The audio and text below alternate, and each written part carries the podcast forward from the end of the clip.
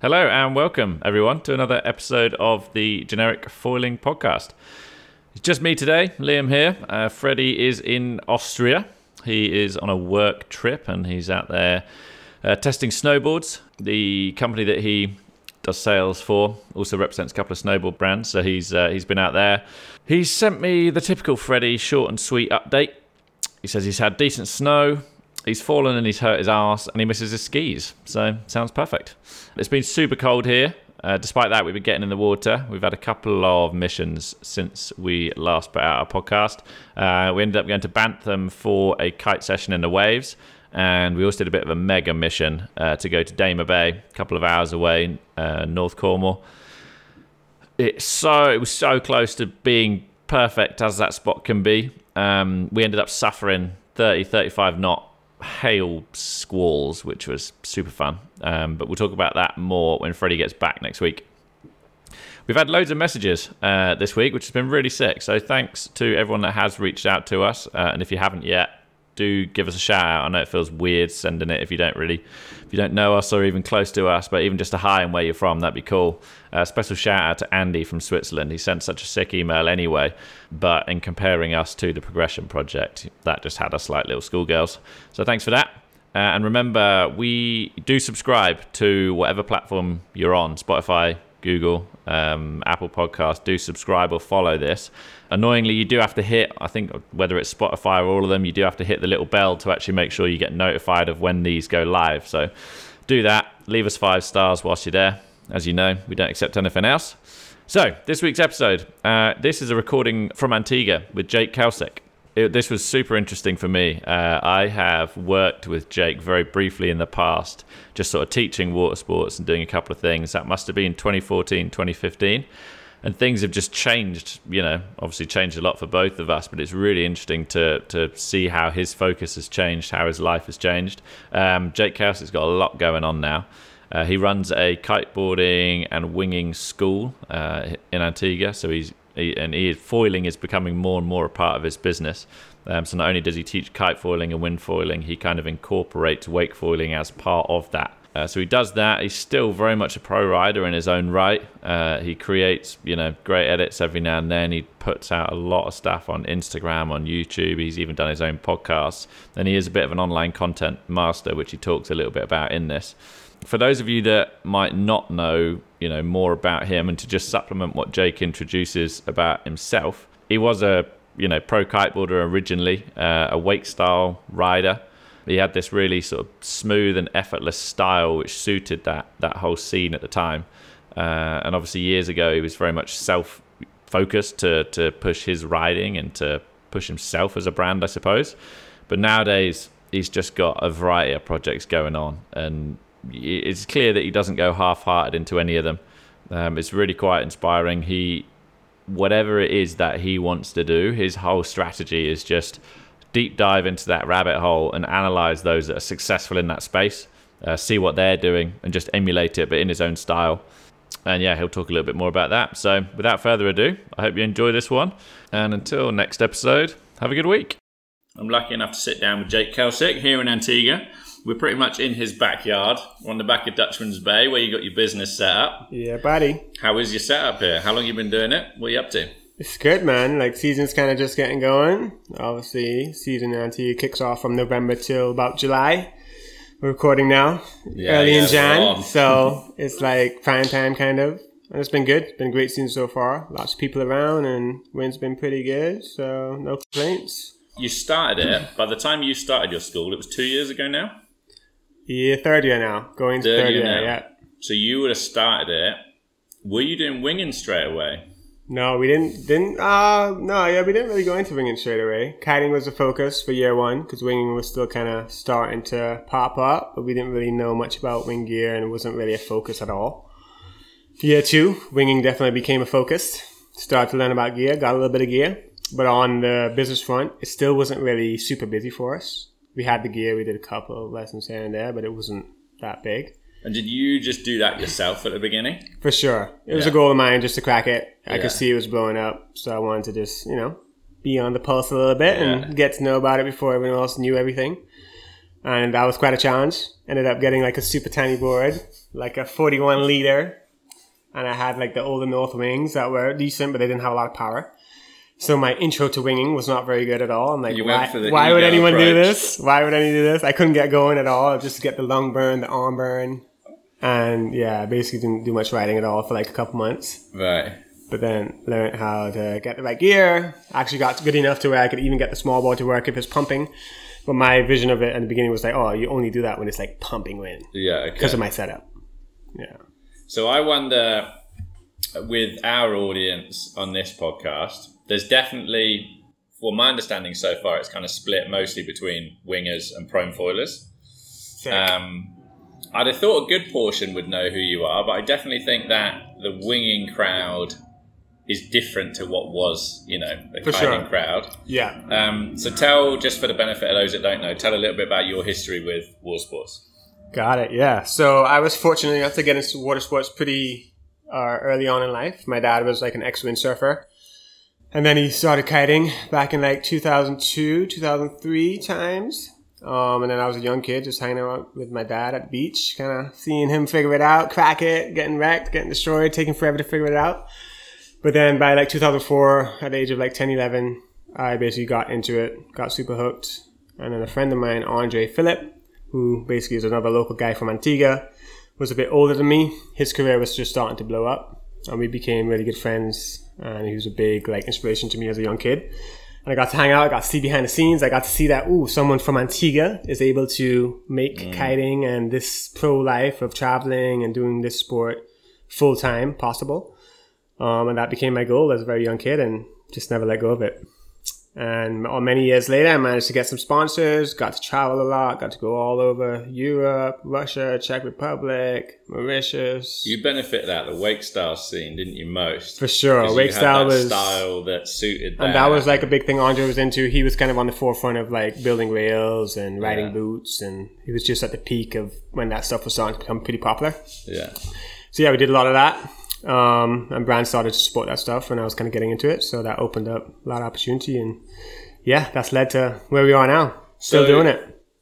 Just just as an interesting thing personally, I like chatted to a couple of the local guys here about you and doing this and everything, and they said that naturally, and you even just said it to me yourself. Naturally, you're quite introverted, For sure. and yet speaking to you on this and already like on your media outlets that we'll come on to in a minute, you're confident, outspoken, all the rest of it. Is that a learnt thing because of your goal? Definitely. Big time. Yeah, because as a kid, I don't know, I was just a pretty shy kid. I wasn't really, uh, you know, big talk. I didn't have too much to say. Still kind of like that now. just like to go ride, go hang, enjoy time alone. You know, I wasn't really too into being in big crowds and stuff like that.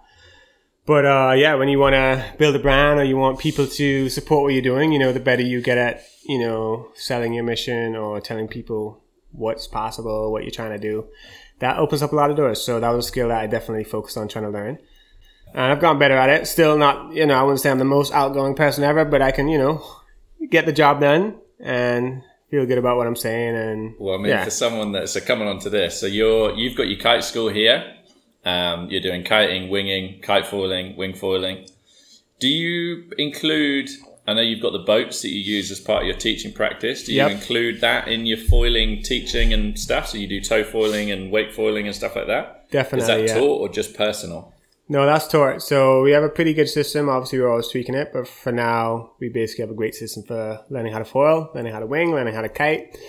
So basically, we let's say we're teaching a brand new wing lesson. You start on the beach. We're gonna pump the wing up, run through the whole mechanics of how it feels to fly the thing, get power, da da da, all the basic stuff. Yeah. And then if you don't have much experience at all, we'll usually uh, take you out on a boat, go wake foiling on the wingboard just to get a feel for the board, get a feel for the foil, hopefully make some progress on being able to foil a little bit. And then if that's going good, we'll pump the wing back up and try and put it together. Is that standard? So you're always doing that. You don't just go. That's kind of our system. Sometimes we'll like pump the wing up, go out, try and put it together. Most people aren't going to figure it out. So if you don't have any foiling experience, it that's the big piece of wing foiling is eighty percent yeah. that, twenty percent understanding the wing. So yeah, usually wake foiling is something we always do. Some people take you know two three lessons maybe to crack the whole thing, but yeah, we had a guy recently three lessons was absolutely slaying it at the end. So it works good. So, what's your history with your foiling disciplines? Mm-hmm. Kite foiling first, I'm guessing. Kite foiling first. That Yeah. was my first intro to foiling. Basically, down at Java, um, a friend of mine uh, brought a foil up many years ago. It was a lift foil, kind of an older setup, and he was basically out on the beach fighting with it all day, saying this thing is so hard. It's fucking I don't know. It's, it's not working. Just fighting the whole day. And me being a pretty confident kite, I was like, it can't be that hard. Like, you know, come on, let me try it out. Basically went, got my first little taste and was not having a good time. It was the point where I was like ending up pretty far down the beach. And I'm like, I don't know, maybe the board's set up wrong or something. Like some, maybe something's broken on it. Like it just does not feel possible to get it to work. But managed to muscle it because I was like, there's no way I'm walking back up the beach with this board. So I muscled it, floored it, and managed to get a couple tacks back up in. So by no means a foiler, but I was able to get home yeah. and that was kind of my first intro. And then for ages after that, um, I basically didn't do much foiling until I actually partnered with the brand and got a foil set up and was able to actually do it enough to. So, you didn't have it. enough of an experience off the first go to be like, this is me. Nah, not at all. I got a little taste. I was like, oh, it's way harder than it looks, but by no means I was like, oh, I totally understand what it's about and get why people into it. It was just like, oh, interesting. Did that change? For sure. As I got access to it and I saw more of it too, but even before I got access, I saw a lot of people just doing all sorts of crazy shit with it, riding in super light winds, going super far, and that was super appealing. And then it was my goal to try and get a foil. Yeah, okay. That ev- eventually came true, and then it just totally took over. And since then, it's probably like 50 50 on twin tips and foiling. I mean, it suits the Caribbean how you get so many light wind days. Big time, yeah. There's so many days where you just wouldn't even bother going to the beach, and now it's amazing Yeah. to get out for a session because it's flat, calm, and you can confidently roam to very far places that you wouldn't usually go, and feel confident that you'll be able to make it back. So I love it, man.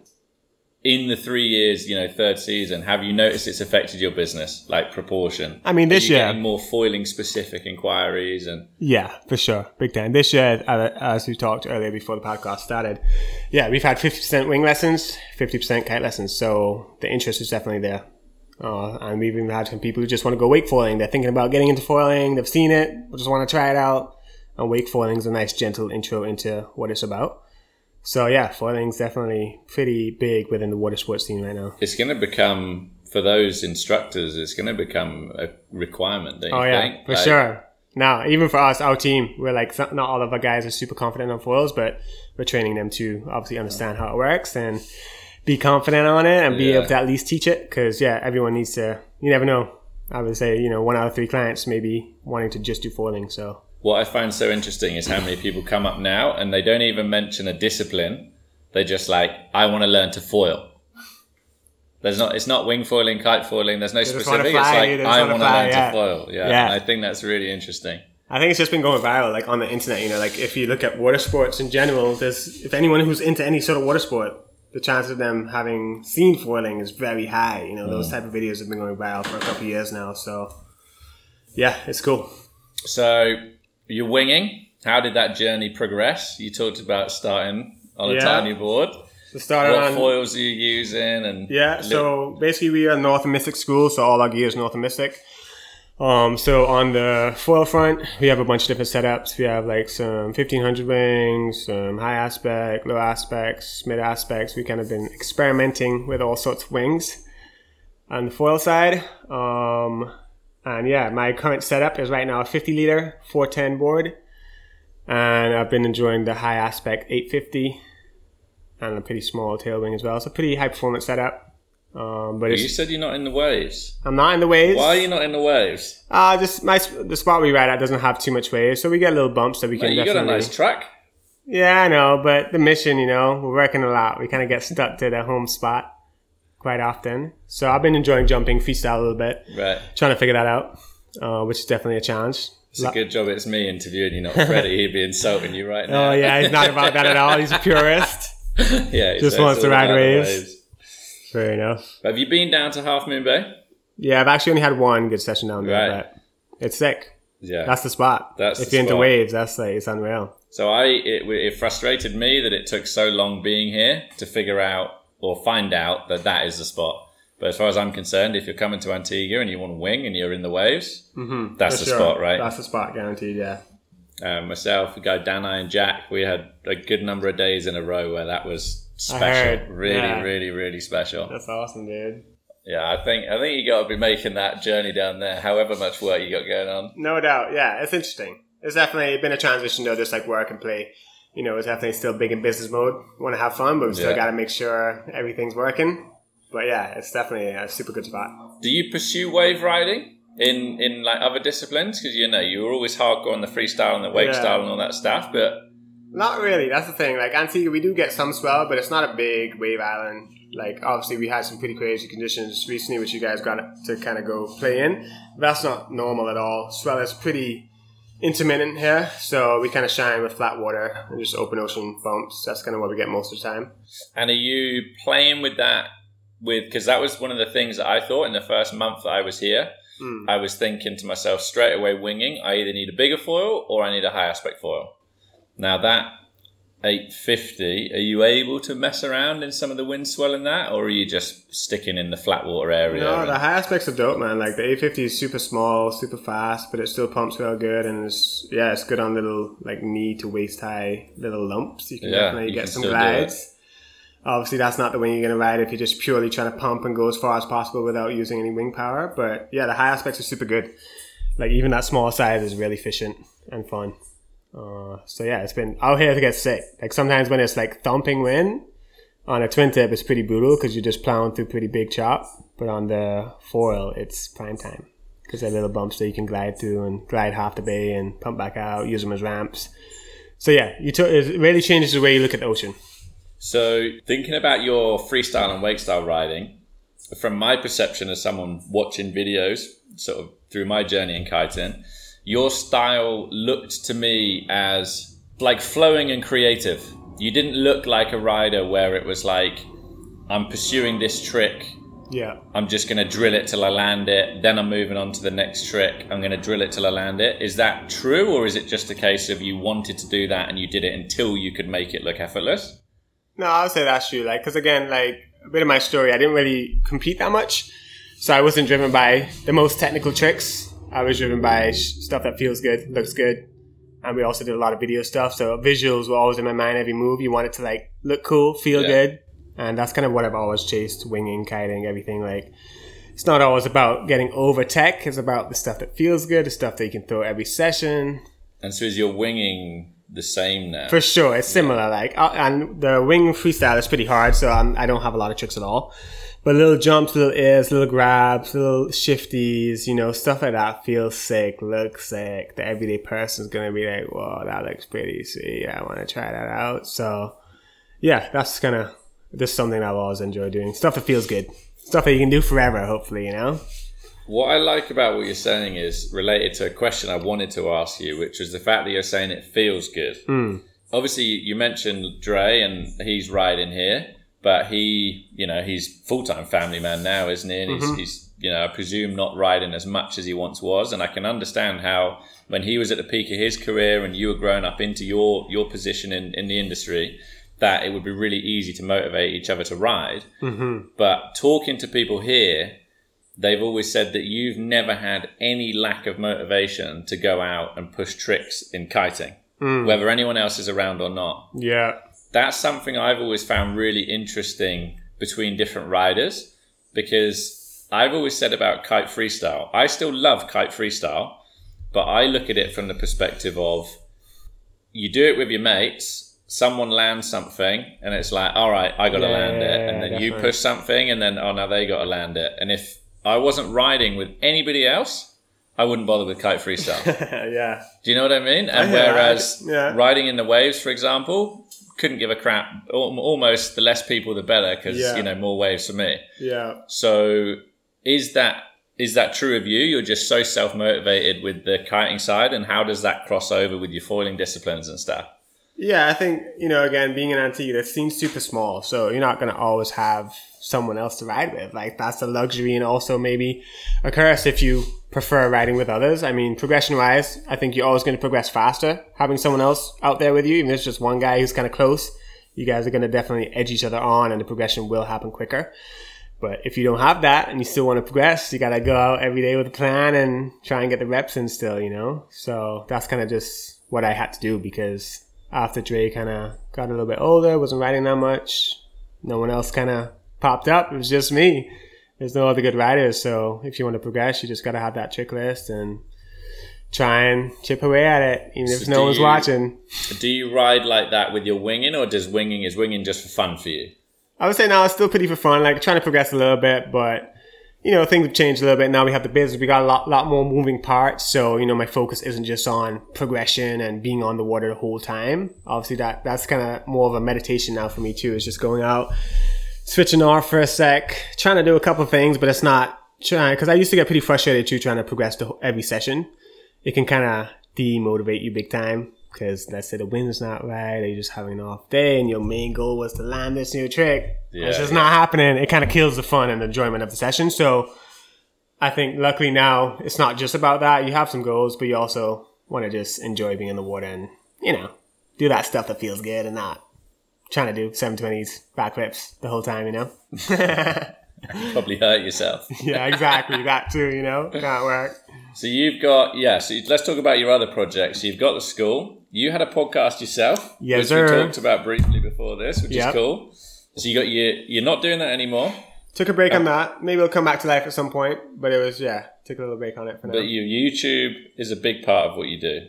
Yeah, so again, to go into the bigger bit of the backstory. So when I first started kiting, I wanted to go pro. Competing wasn't an option for me because you're on a small island. There's not a lot of resources to start traveling, going to comps. So how, how do you make it work? Basically, I started making videos, started getting really good in, at basically cooking up content and getting views and trying to bring value to the market in a sense. It wasn't just about doing cool shit. I actually wanted to become valuable to everyone who watched. So I wanted them to learn something from me. I wanted them to like either be entertained or, or ideally learn something because the industry we're in, I think most people are happy to trade time or money to learn. And that's kind of my, that was my goal with a lot of content. So lot, if you look at my YouTube channel, a lot of my tutorial stuff is kind of the most viewed stuff. And I was able to leverage that into getting more and more sponsorships over the years. And that was my main focus until we started school three years ago. I wasn't making tons of money, but I was able to get support, making enough money to survive every month. And So were you using it? Were you seeing it as an income stream in itself, or were you seeing it as leverage by providing value to brands? both. Both. I knew leverage was valuable and audience is valuable. And that's something I was always super aware of because a lot of, only recently, I think some of the pro riders have started to realize the value of kind of owning your own audience. For a while, you know, brands would do a lot of content, but let's say you do a video for brand X, you do a whole shoot, all this stuff, boom, boom, boom, but it ends up on brand X YouTube channel. So they own that content. You have no control over monetizing it. You have no control of the audience or anything like that. Whereas for me, I always was able to leverage ideas and brand brands being in the video, but me still owning the video and having total control over where the video lived.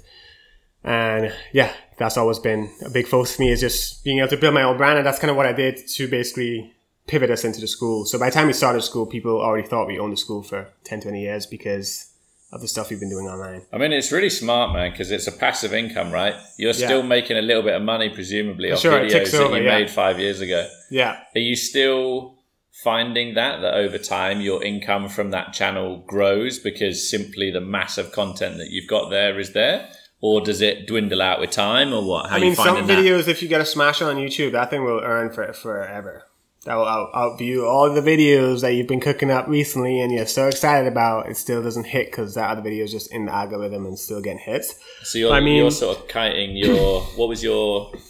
I'm trying to think. What was you had a couple of big movies? One, what was it? All with you, or was it all with you and Dre? So you had a- me and Dre had a couple of cool like short film style videos. Because you got called- support from the tourism board, right? Yep, a little bit for that stuff. So we were pretty tied in with those guys just to help promote Antigua and stuff like that. And those videos were cool. They got decent amount of views, but they're not consistent enough to actually earn that much money off of it. They're really good brand pieces, really good show pieces to kind of help promote you and the sport. But it's the it's the consistent content that allows you to earn. And within the water sports industry, especially kiting, anyways, it's very small.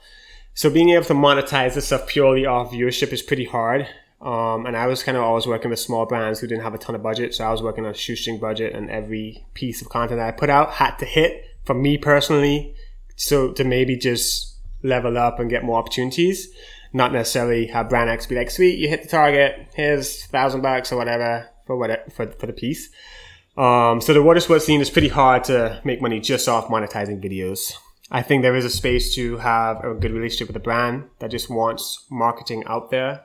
I think there's definitely room for that, but just making views just off having a YouTube channel, get getting views on videos is pretty hard because the industry's small. If you're getting 500 to a million views, you're like the top tier. Yeah. Which on the grand scheme of YouTube views, that's not much. You ain't making much off, you know, one or two videos of that uh, with those views a year, you know? Yeah. So it's tricky. I think there's still a lot of value in, yeah, working with a brand or having your own business and being able to get eyes to that. And you found your synergy for that partnership with North. Big time, yeah. For us, we lucked out. When we were starting school, we were searching around, trying to find a brand, and luckily stars aligned and they're who we happened at the started same with. time, right? They were trying to grow through the Caribbean, and we were just trying to get started, and it's been smooth sailing ever since. Yeah, because it's funny. I had this conversation with with Adam that you used to work with, Mm-hmm. and um, we were talking about how a lot of your videos, like when you look at the YouTube platform, it's really obvious that one, you're yes, you you you have a good personality on camera, but it's obvious that you've sort of studied what makes for success. No doubt. And we were saying that if you had a little bit of luck in just like a lifestyle vlog somewhere else, Mm. You'd be booming because you're, yeah, you know what I Because mean. I, was your, cooking for a while, long time, put a lot of effort into it. For your sure. production quality and just yeah, the the way you go about it, it is of the quality of high end Appreciate that, right? high Yeah. end YouTube stuff. For sure, no, it was like crazy because I basically started vlogging like many years back, and I just committed to a video a week. Videos went from pretty pretty mediocre to you know just again reps. Like everything in life, the more you do it, the better you get. And I was that's how I always looked at the what I was doing too. Because again, water sports, kiting, it's a small industry. So for me, I, that was the thing I was into and I liked.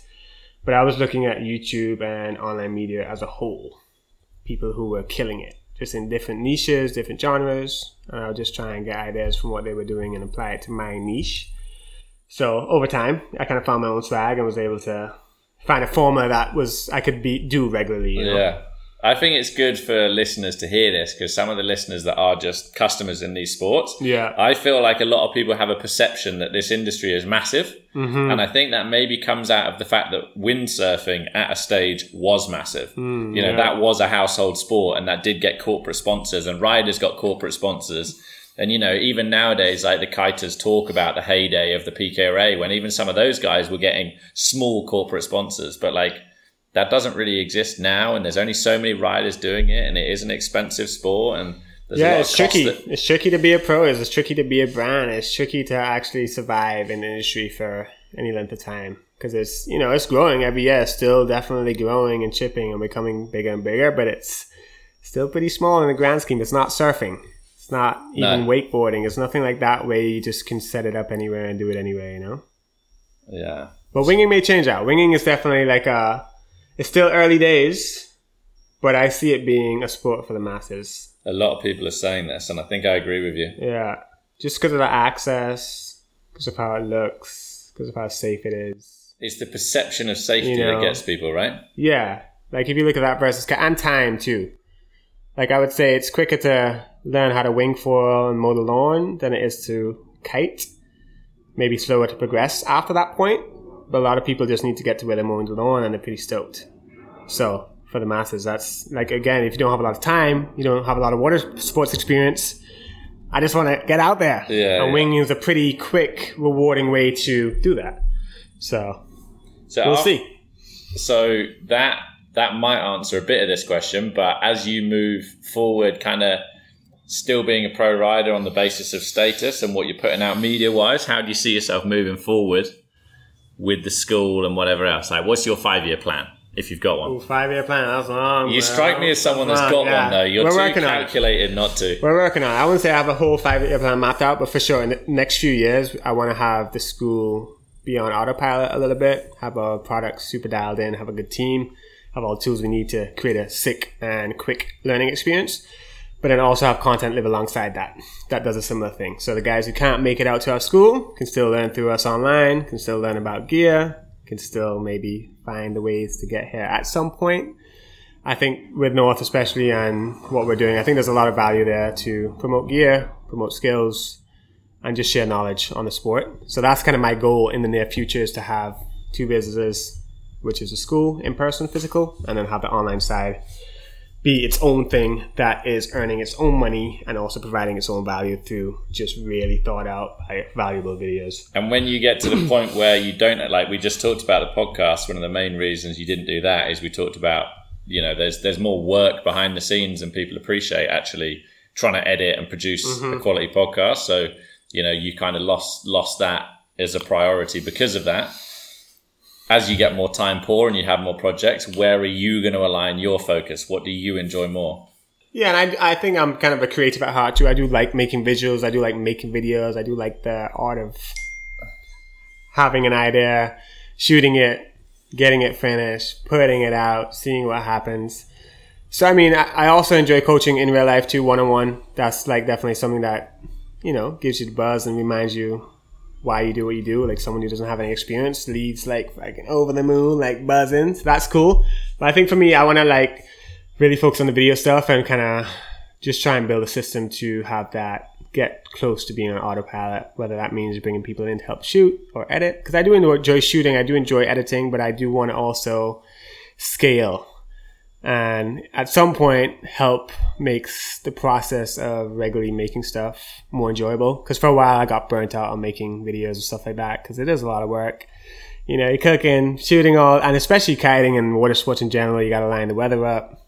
You're out in the sun all day shooting then you got to go home. And when i had like a, a video a week schedule let's say there's no wind all week. It's friday it's my last day to make this happen. Gonna force it out and it can kind of kill the joy so yeah, eventually I want to maybe build a small team or at least have some people help and really just approach it from a business perspective. Like it's not just about making money, but it's about being able to enjoy the process and be consistent over consistent with everything long term. Keeping off, I think. I think with a lot of these media outputs, or at least for me personally, if I'm going to consume something, it's got to be authentic. Yeah.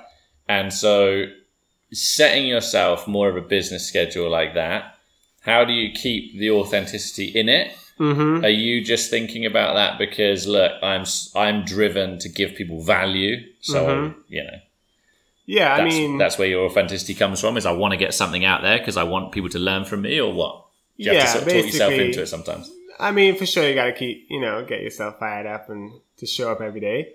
But I think, yeah, just trying to create value for people is key, and that can come in very different many ways. Let's say you're doing a fun mission winging around Antigua. That's cool. That's a fun thing to film. People may enjoy seeing that that's possible.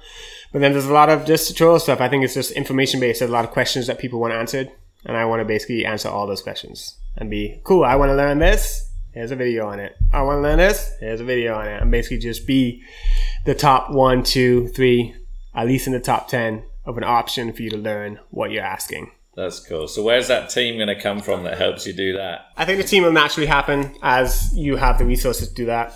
Um, at this stage, that's not necessarily possible because we just don't have budget to bring anyone else on. But eventually, we'll either hire someone or just be able to build our team enough at the school so I'm not needed to be there as much and I can focus my energy on this sort of stuff. Surely that's like almost an apprenticeship style thing for someone in Antigua. There's got to be a good opportunity for somebody. That's true for sure. I think that's that's another way to go about it for sure. Bring someone on who wants to build their own brand and is good at cooking up content and see where that goes. So we'll see. Yeah, still figuring it out. You know, we don't have the plan totally down just right. yet, but we're on a we're on a two year plan. right. One of the questions I wanted to ask. So you're quite careful with putting your media out. You just talked about creating sort of value for the brands that you work with and stuff. Um, how brand loyal are you in terms of trying out gear? And do you like to mix things up in your own time? Hmm. Do you like to try stuff, or are you a bit like, right, this is what I'm using in my school, so I'm going to master it? Uh, I think again, being an Antigua, you don't get access to too many other pieces of kit, so you're kind of forced to use what you got.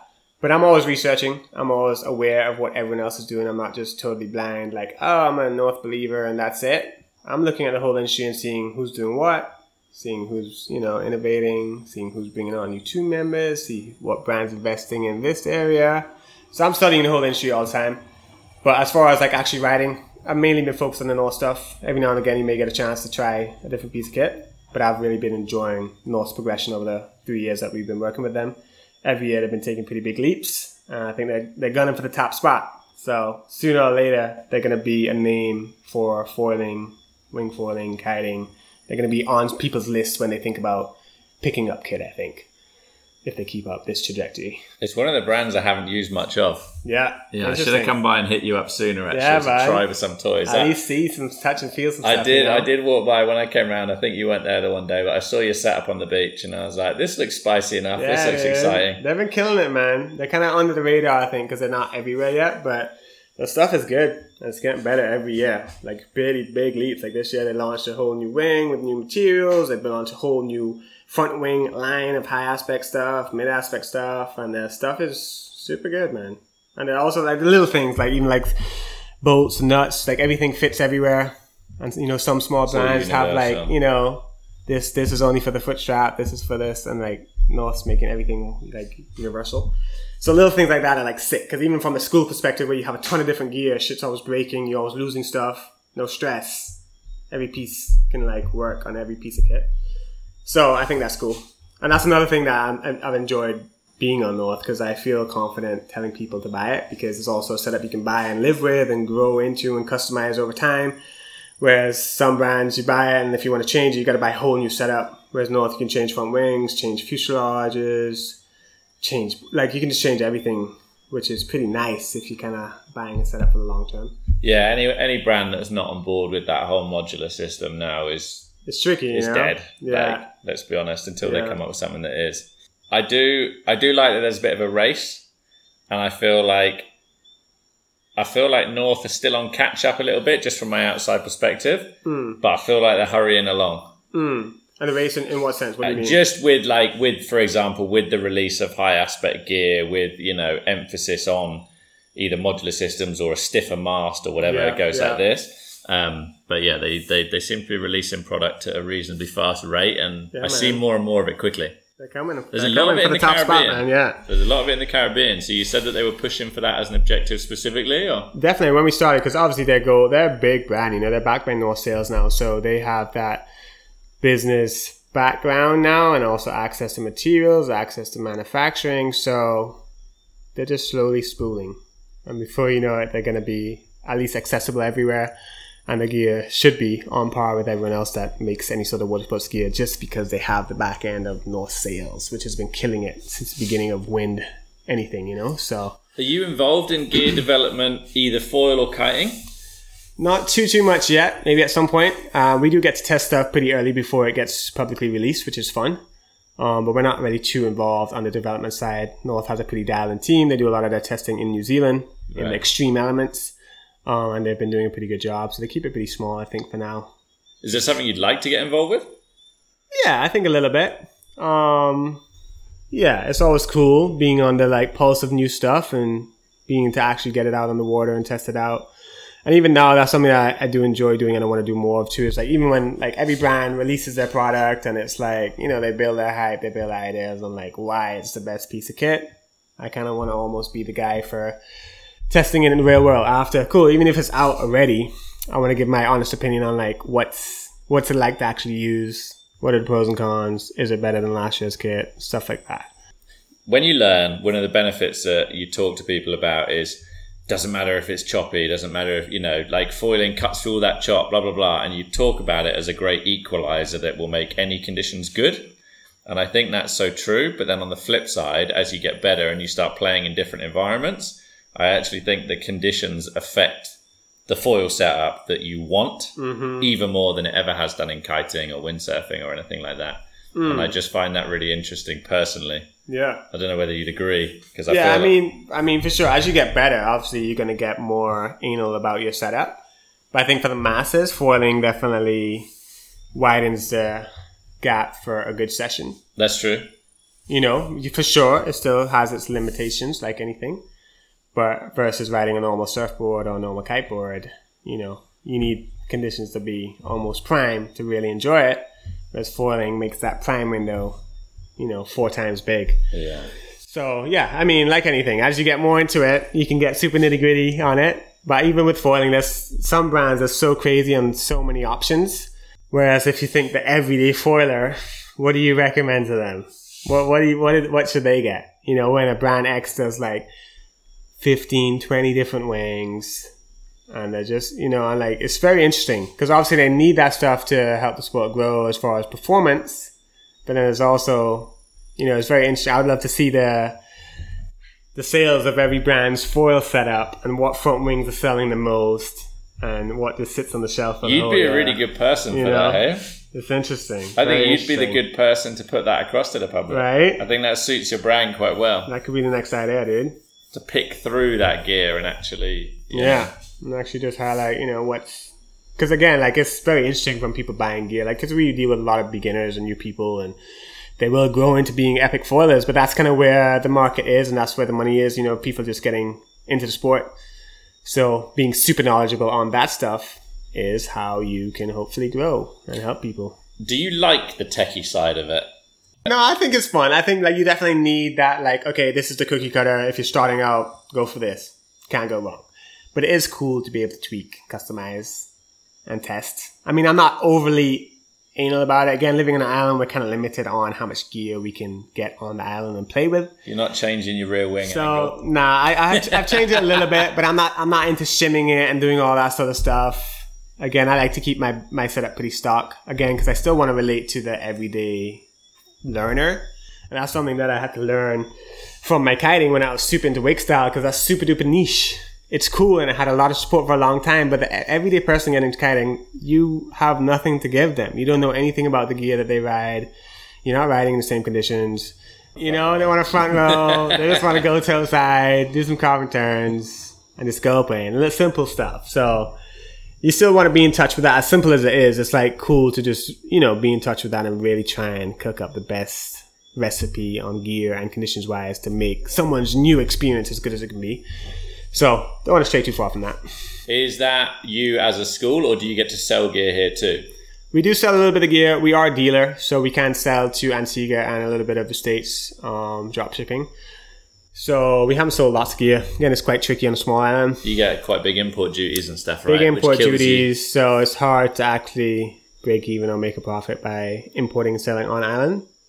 But we are we try to be pretty knowledgeable about it and at least guide people in the right direction to actually get a setup. So there's some store in North America benefiting greatly from Oh, for sure, effort. dude. For sure. Many years of all the videos, people have been selling lots of gear because of all the stuff I've been doing.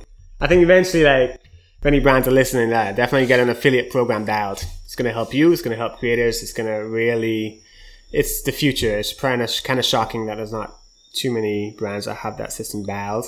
Like, if someone's killing it online and they can just help promote your brand and win by creating, you know, a you Couple hundred dollar like sales. discount or whatever? yeah, small. It's just a way of tracking it, and also just being able to be like, "Cool, Liam sold us ten full foil setups.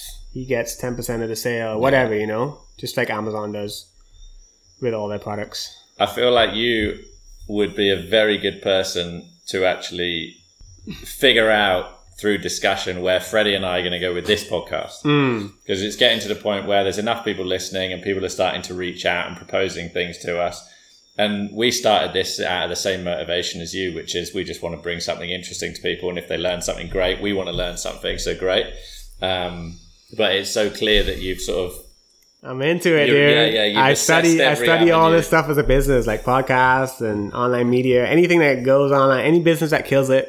I'm into it. I want to learn more. I want to understand how they're making money, how they're bringing value to the customers, what's their system on the back end. I got pretty into the nitty gritty of building systems, not in a unhuman way, but just making things, making life easier, making the product better, and you know, trying to maximize every interaction. So I think that my I think this is quite a good good way to bring this to a close as a takeaway in some respect. Um, my advice to people people talk like Freddie and me started this podcast and then people come up with ideas that they've been talking about or whatever and my thing is just begin. Oh, That's the number one thing, right? That's the number Oh, one yeah, advice. yeah. If ever you've got something you want to do, just get on with it. Because, like you said, in the beginning of your YouTube videos, it was way more awkward than it is now. You get For comfortable sure, on camera, it becomes good. We were the same. But as someone with way more expertise in this, Have you got a few little tips that you could pick out that would help people like more like in my position where we're Yeah, I mean, growing and figuring something out? For sure. I mean, starting is huge. But even if you're not at the starting stage yet, find people who are doing what you want to do online. You know, like I, I remember growing up, people always talk about having a mentor and they would think of a physical, cool, I know Liam, he lives in the same place, he can maybe help me out. But these days, you can find thousands of mentors online who may not know who you are, but they're putting out valuable stuff every day. And just work that into your system.